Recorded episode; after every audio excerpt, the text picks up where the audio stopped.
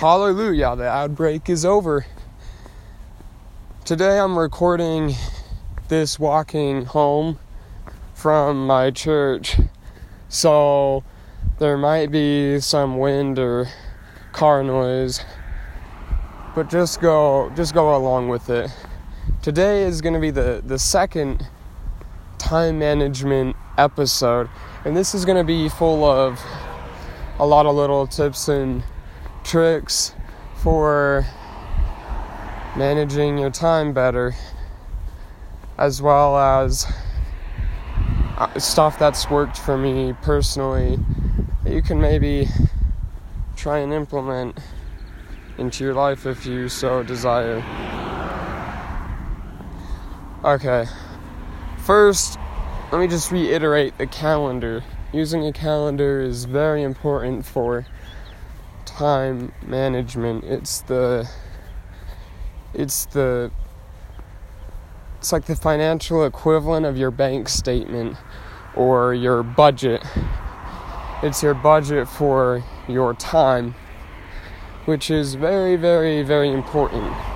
So, the way I use my calendar, well, I used to use my calendar like this more, but used to have like a list of stuff to do, and then what I would do, like a to do list, and then I'd transfer that onto my calendar with specific times to do those, to do things. I generally schedule in half hour, 45 minute, hour, hour 15, hour and a half, or two hour increments.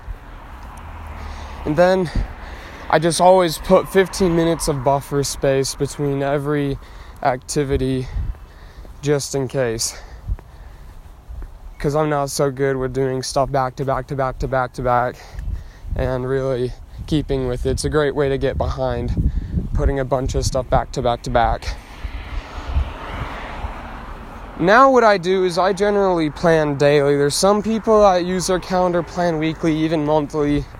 I like to do this planning more daily unless I have weekly specific activities I need to do each week. I just schedule those on a weekly repeating thing. But other than that, I generally schedule my calendar the night before or the morning of. For example, today, so I had church. Now I'm gonna do is go home, eat, and then I'm gonna plan stuff in the calendar like piano, writing my book, going to see my grandparents, stuff like that. So that's how I use my calendar. Some other tips and, and tricks with the calendar is use your phone calendar. Like every phone's got a app that you can use for a calendar. So use it. Put it front and center. Put it on your home screen on one of the apps. Pin it to the bottom so it's just always there.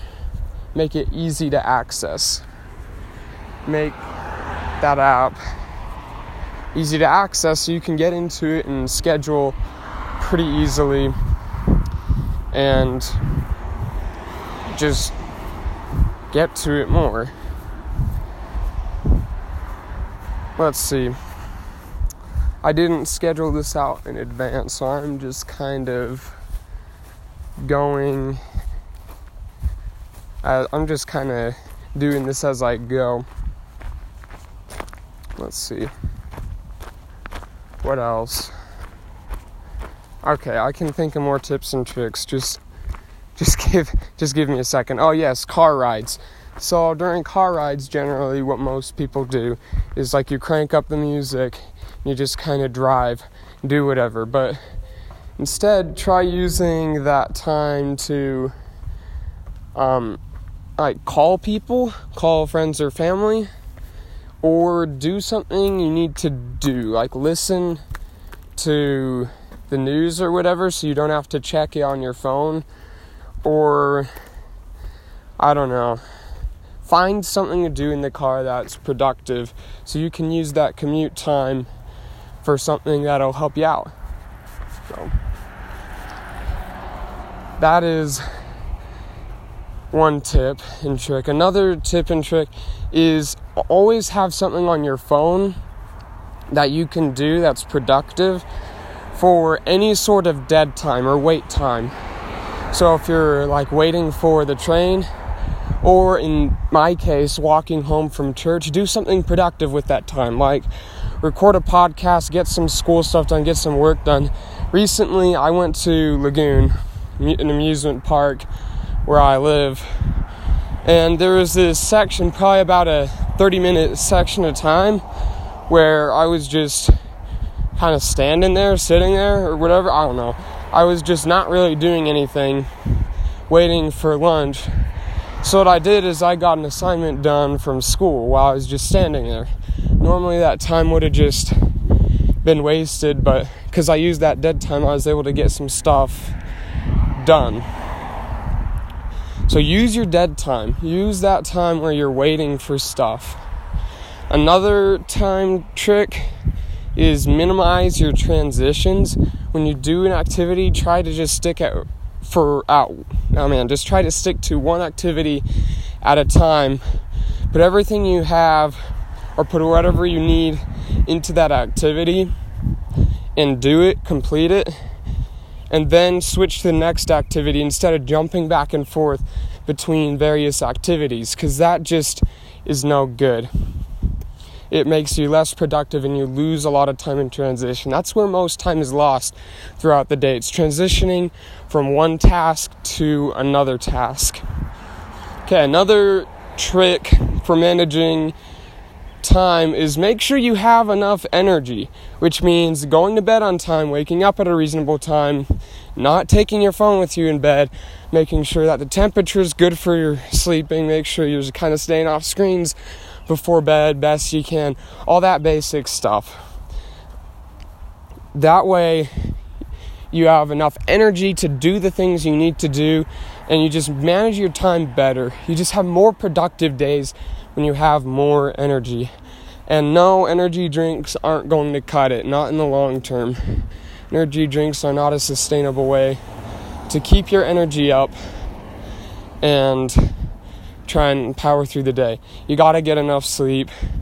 That's probably the biggest thing. Getting enough sleep, making sure you're eating enough, drink enough water, drink lots and lots of water. Maybe carry a gallon of water with you to remind you. I don't know, whatever works for you, but make sure you have enough energy. And if you're tired, give yourself a rest. You can shift the things later in the day and just take a nap or whatever. Make sure you have enough energy. You cannot be productive without energy. I have learned this firsthand. Hello. I've learned this firsthand. You must have energy to be productive. I know it's kind of redundant, but it's probably one of the most important time tips I'm giving you is energy. Make sure you have enough energy which means enough sleep, enough food, enough water. Try and reduce any unnecessary stress, and that'll be, and then you'll manage your time better. Okay, another time management trick learn to say no. When people, it's when people request something from you, like request time, it's really easy to just say yes and very hard to say no because of social pressure and whatnot.